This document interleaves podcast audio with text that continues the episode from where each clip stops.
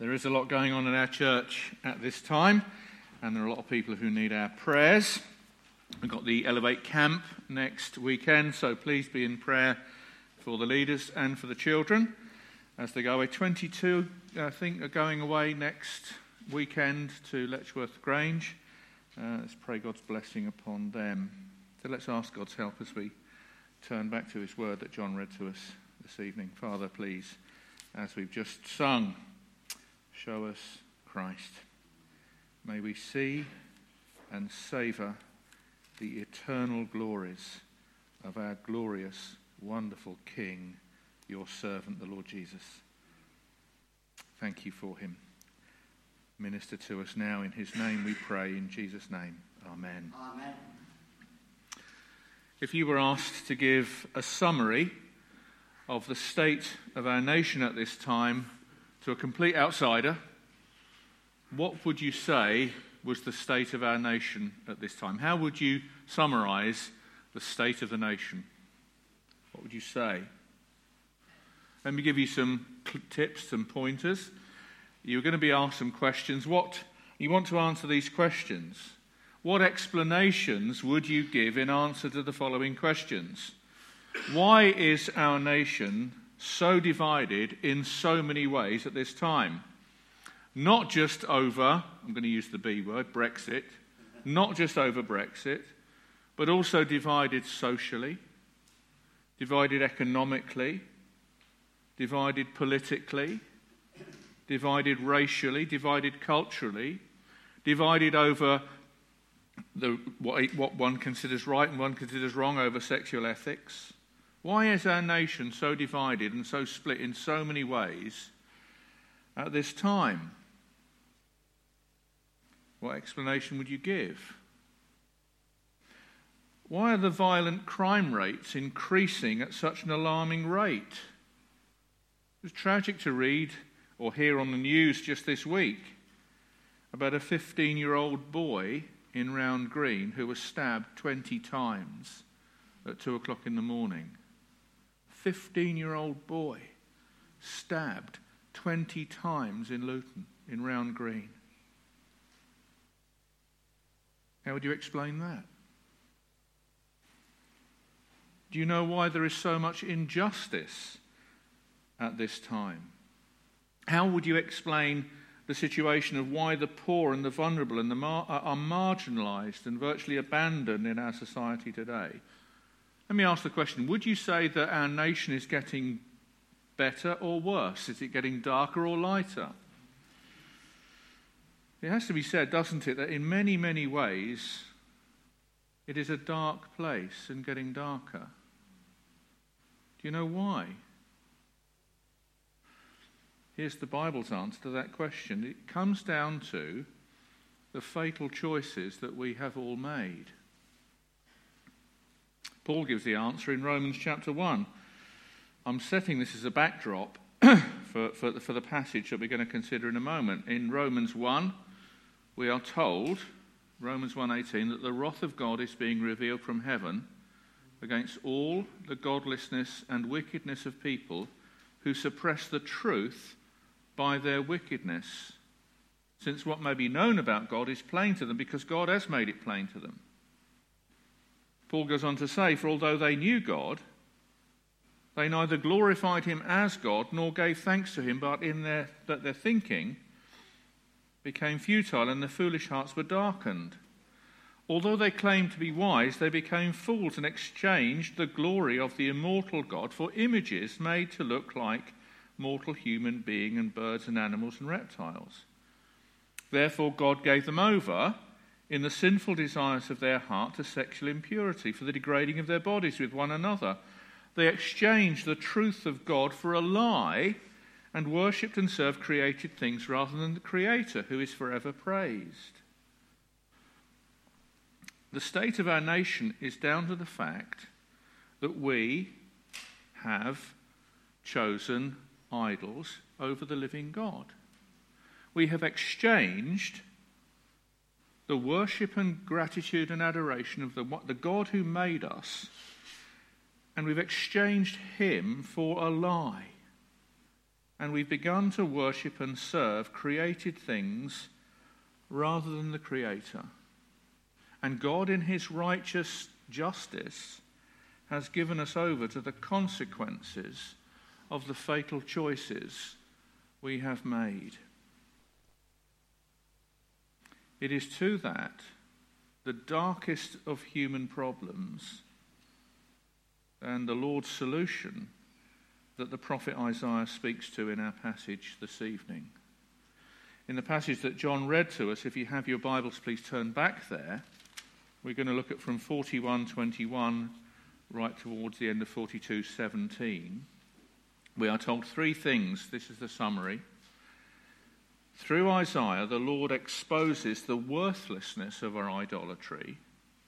Secondly, he reveals the work of his servant for us. And thirdly, he invites the whole world to sing a new song to the Lord. He exposes the worthlessness of our idolatry. I don't know whether you've seen the program. It's a documentary, 24 Hours in Police Custody. Anybody seen that? 24 Hours in Police Custody. Thank you, Claire. For, thank you, Amanda. Thank you. It's, it's worth watching uh, if you're very interesting. They, they, they, they, follow, you know, a crime that's been committed and they, then they, they arrest someone. And, and it's nine times out of ten during the interview, the accused sits there with his solicitor and um, they're asked question number one. Answer, no comment. Question number two, no comment. Goes on for about an hour. They, they, they, you know, shorten it in the program, so you haven't got to sit all through that. But it's basically no comment, no comment, no comment. That's what you see here in Isaiah 41, 20 through to 21 through 29. When challenged by the Lord, because that's the, the setting in Isaiah 41, is Israel is the Lord summoning the whole world and summoning the gods of the whole world, the idols of the nations, and, in, and summoning them to present your case, says the Lord. Set forth your arguments. And I appreciate the way that John read it because there was a touch of sarcasm in the way that John read it, because there is a touch of sarcasm in the way the Lord deals with these people, these idols. It's echo of the, of the contest on Carmel that Elijah set up to say the Lord, the, the God who answers by fire, he is the Lord. If, if Baal is the Lord, follow him. If, the Lord, if God is the Lord, follow him. If the Lord is God, follow him. And it is this no comment, this deafening silence that God is ridiculing the idols that we have chosen. This is God being sarcastic towards the idols that we have set our hearts on. He, we see here how he points out to us that our idols are totally ignorant. Verse 22 Tell us, you idols, what is going to happen. Tell us what the former things were, or that we may consider them and know their final outcome, or declare to us the things to come. Tell us what the future holds, so that we may know you are gods.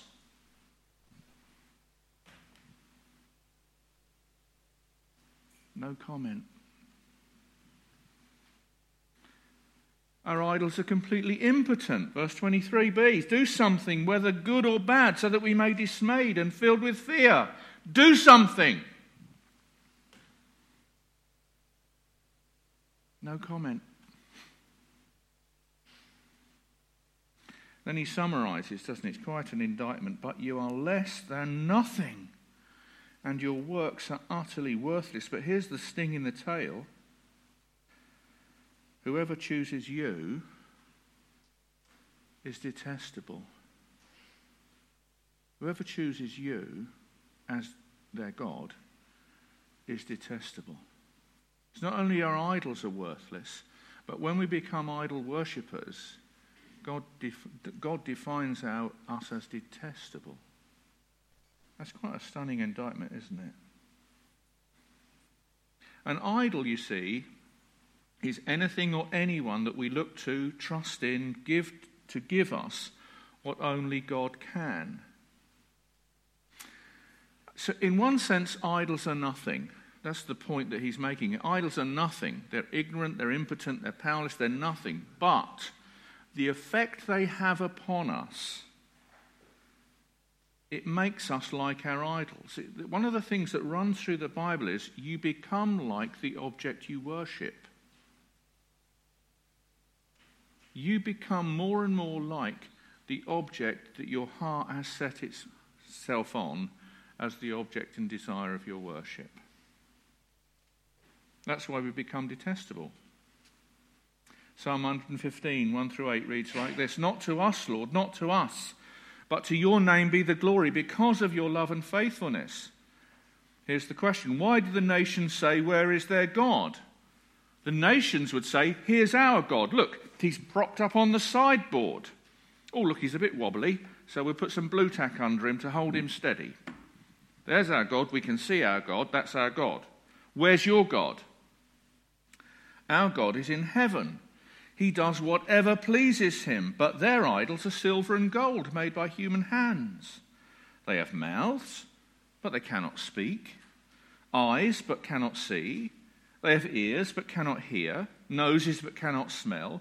They have hands, but cannot feel, feet, but cannot walk, nor can they utter a sound with their throats. Those who make them will be like them, and so will all who trust in them. And into the backdrop, into the darkness and futility of our idol worship, the Lord speaks. He speaks to Isaiah's original hearers regarding the future. He speaks about the, the immediate future, short term future, and he speaks about long term future. And we can look back on this prophecy here that I'm going to mention to you in a moment and go, you know what? That happened. That, what exactly God said, happened. What does he say? Verse 25 I have stirred up one from the north, and he comes. One from the rising sun who calls on my name. He treads on rulers as if they were mortar, as if they were a potter treading the clay. The prophecy here in 4125 is regarding Cyrus. Cyrus was the king of the Medo Persian Empire. And this prophecy is announced 150 years before the event. Now we know he's talking about Cyrus because in chapter 45, 40, is it 44, 45? In chapter 45, chapter 45, verse 1, this is what the Lord says to his anointed, to Cyrus, whose right hand I take hold of, to subdue nations before him and strip kings of their armor, to open doors before him so that gates will not be shut. Cyrus is named 150 years before what God said is going to happen through him happens. What's going to happen? What is going to happen? We're in, we're in the middle section of the prophecy of Isaiah. At the end of chapter 39, Hezekiah, as you remember, failed the faith test of being buddying up with the Babylonians. The Babylonians came and they had a lovely get together after a get well party for Isaiah. He didn't consult the Lord, and the prophet, the prophet Isaiah said, To Babylon you have chosen, to Babylon you will go. And the people of Israel, after, not after Hezekiah's reign, but after some of the subsequent kings, went exactly into Babylonian captivity and they spent 70 years in Babylonian captivity. How did they get back? How did the remnant of the exiles get back to Jerusalem? Through Cyrus. 150 years before the end of the Babylonian captivity that hadn't even started, Cyrus is raised up by the Lord to bring God's people back. You can read about that in 2 Chronicles chapter 36, 22 through 33. Notice what he says, verse 26. Who told of this from the beginning so that we could know, or beforehand so that we could say he was right? No one told of this. No one foretold it. No one heard any words from you. I was the first to tell Zion, Look, here they are. I gave to Jerusalem a messenger of good news. The point the Lord is making here through Isaiah is this choosing to trust your idols is choosing to die. However, choosing to trust the Lord of heaven and earth, who says what he means and does what he says, is choosing life. Because Cyrus, whom the Lord raised up 150 years after this prophecy, did exactly what God said he would. And he points us to the ultimate servant, which Isaiah goes on to speak about the work of the Lord's servant for us. This breaks into two sections. In verses 1 through 4, we have the Lord speaking to us about his servant. And in 5 through 9, we have the Lord speaking to his servant in our hearing. And both of those are significant. So, against this dark backdrop of our idolatry, our willful, deliberate choice of idol substitute gods, which the Lord finds utterly detestable, we are introduced to his servant, whom he finds utterly delightful. Here is my servant whom I uphold, my chosen one in whom I delight. I will put my spirit on him, and he will bring justice to the nations. We're told what he will do. We're told three times over, he will bring justice to the nations. Verse 1. In faithfulness, he will bring forth justice. Verse 4. He will not falter or be discouraged till he establishes justice on earth. The word that Isaiah uses here for justice isn't just a legal outcome at the end of a court case. The word that he uses here for justice means the restoration of human life as God designed it to be.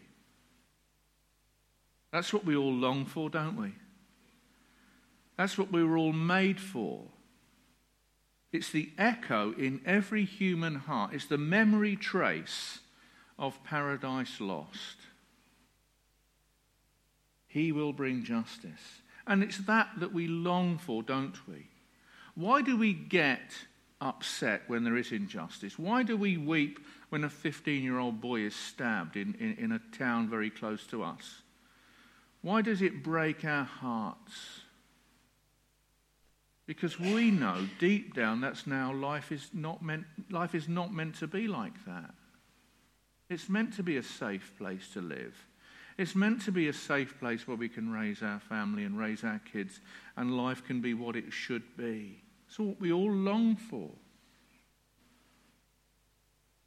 And here, the, the servant, we are told he will bring justice to the nations.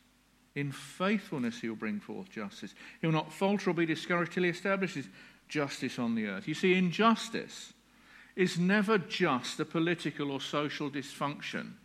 Despite what the politicians will tell you, despite what our future Prime Minister, whoever he is, tells you, injustice is never just a political or social dysfunction. It is at root a spiritual evil. And it is the root cause of our idolatry. That's why our nation is getting worse and worse. But the work of the servant is to bring forth justice. You see, he's told us here there is no hope outside of the Lord's servant. In his teaching, the islands will accomplish that will put their hope. We're also told how he will accomplish his mission in gentleness and faithfulness and steely determination. Look at verse 2, 42 2. He will not shout or cry out or raise his voice in the streets. A bruised reed he will not break, and a smouldering wick he will not snuff out. In faithfulness he will bring forth justice. He will not falter or be discouraged till he establishes justice on the earth. How do we know? Here's a question for you. How do we know that 42, 1 through 4, is talking about Jesus? How do we know? Do you know how we know? Jesus said so. In Matthew chapter 12, 15 through 21, these verses are quoted. Jesus is going about his mission on earth of healing people. Aware of this, Jesus withdrew from that place. A large crowd followed him, and he healed all who were ill. He warned them not to tell others about him. This was to fulfill what was spoken of through the prophet Isaiah. Here is my servant whom I have chosen, the one I love, in whom I delight. I will put my spirit on him, and he will proclaim justice to the nations. He will not quarrel or cry out. No one will hear his voice in the streets. A bruised reed he will not break, and a smouldering wick he will not snuff out, till he has brought justice through, vic- through to victory. In his name, the nations will put their hope.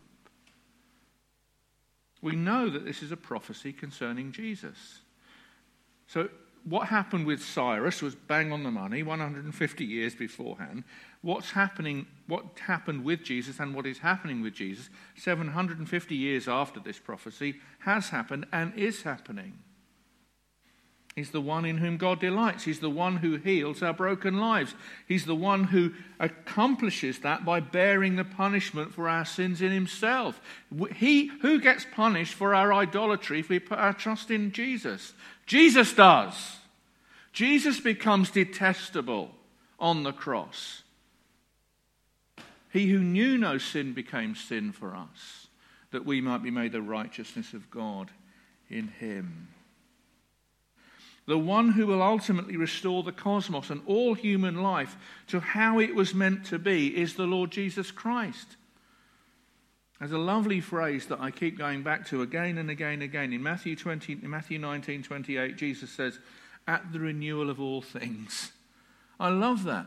At the renewal of all things. When I make everything new and I restore everything the way it should be, the way life is meant to be, as God created it, as God designed it, I'm going to renew all that. By the way, sidebar, do you know what regeneration is? Do you know what new birth is? New birth is the renewing power that Jesus will exercise to renew the cosmos coming into space time history in your life right here, right now. He renews you now through, the re- through renewal. That's the same word that, that Paul used in Titus. The renewal of all things begins now in you. And ultimately, it'll, be, it'll happen at the end of time when He'll renew the entire cosmos. At the renewal of all things. This is the work of my servant, says the Lord. He will bring forth justice. He will make everything new. So we hear the Lord speaking to us about the work of his servant. Secondly, in verses 5 through 9, we hear the Lord speaking to his servant about his work, but we overhear that conversation, verses 5 through 9. This is what the Lord says, the creator of the heavens, who stretches them out, who spreads out the earth with all that springs from it, who gives breath to its people and life to those who walk in it. I, the Lord, have called you in righteousness. So we're hearing God speak to, we're hearing God the Father speak to God the Son. I, the Lord, have called you in righteousness. I will take hold of your hand I will keep you and make you to be a covenant for the people and a light for the Gentiles, to open the eyes that are blind, to free captives from prison, and to release from the dungeon those who sit in darkness. I am the Lord. That is my name. I will not yield my glory to another or my praise to idols. That's good news. That is really good news that he will not yield his glory to another. See, the former things have taken place, and the new things I declare before they spring into being, I announce them to you. Do you wonder why? Do you ever wonder why we are given the privilege of overhearing God the Father speak to God the Son about his mission?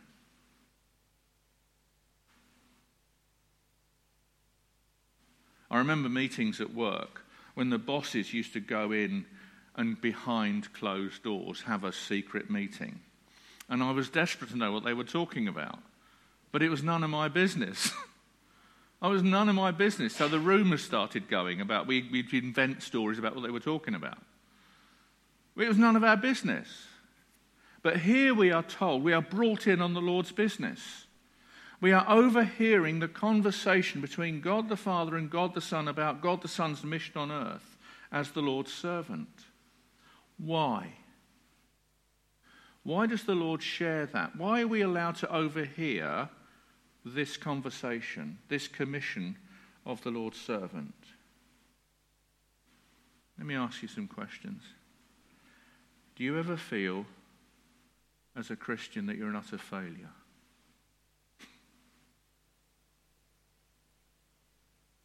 Do you ever feel ashamed that you've let the Lord down again?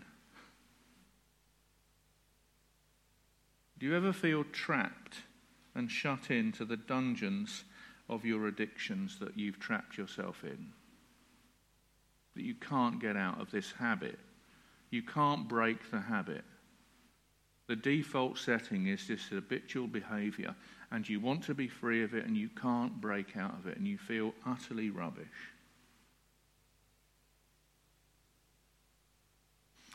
we are allowed and privileged to overhear God the Father speaking to God the Son about God the Son's mission because God wants you to know that his very reputation, his name, his glory, his honour, his hallowed be thy name honour stands on Jesus finishing the work he's given him to do. That work of setting you free. That's what he says. I will make you, I, the Lord, have called you in righteousness. I will take hold of your hand. I will keep you and make you to be a covenant for the people and a light for the Gentiles, to open the eyes that are blind, to free captives from prison, and to release from the dungeon those who sit in darkness. Here's how I know it's going to happen Jesus will do what he has been commissioned to do because, verse 8, I am the Lord. That is my name.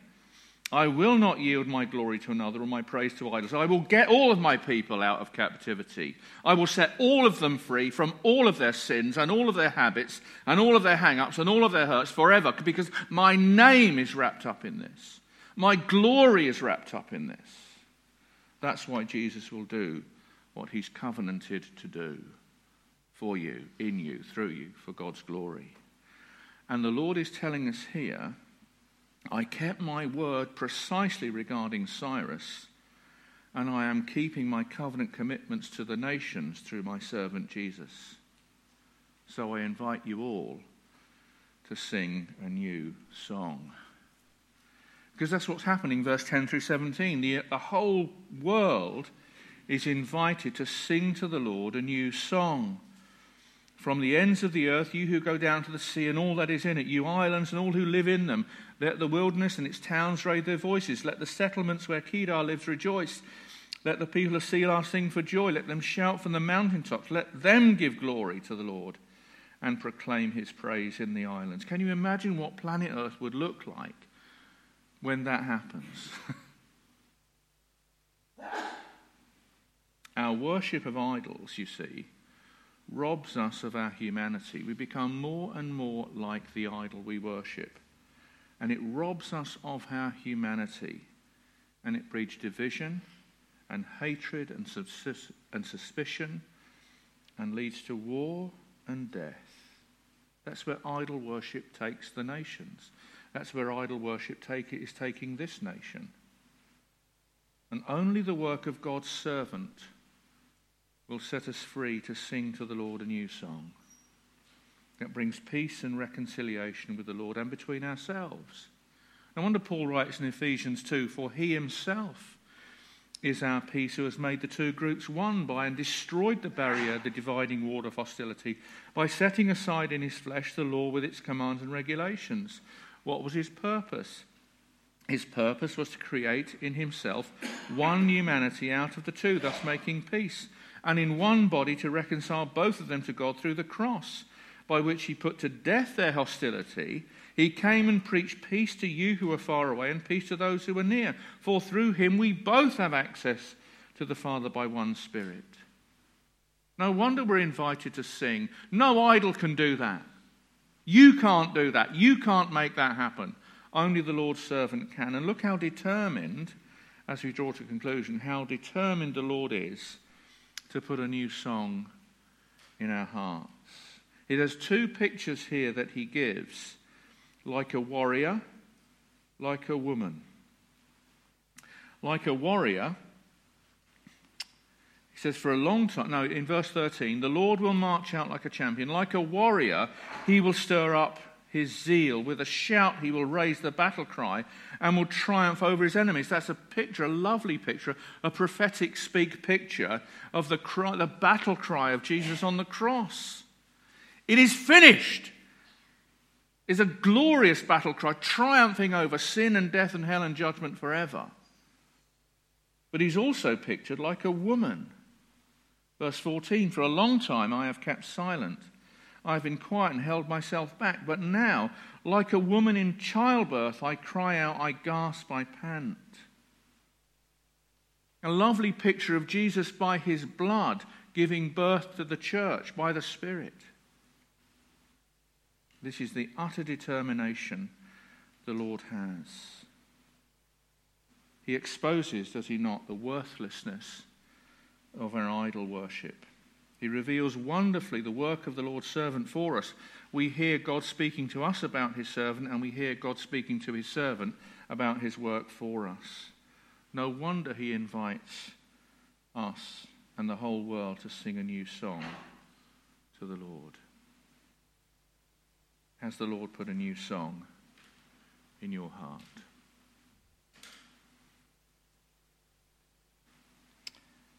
Let's pray. Our Father and God and King, we worship and praise you for exposing the futility and the awfulness of our idol worship. This nation has no hope outside of the servant of the Lord. And help us as a church, Heavenly Father, in these days to sing this new song, but also to proclaim the joy and freedom and wonder that we have in Christ. No wonder Paul writes to the Thessalonians and says, They tell us how you turned from idols to serve the living and true God. Help us to be totally satisfied in you, Father. Help us to sing this song that you've put in our hearts well. And help us to share the wonders and glories of your servant with those who, like us, were, and they are still are, and we, as we once were, trapped in the dungeon of idolatry. Use us in some small way to bring glory and praise to your name as we live for Jesus and proclaim his praise in the islands. Help us to, to sing well the new song that you've put in our hearts, Lord, for Jesus' sake. Amen. Amen. There is a new song in my heart. Please stand as you're able.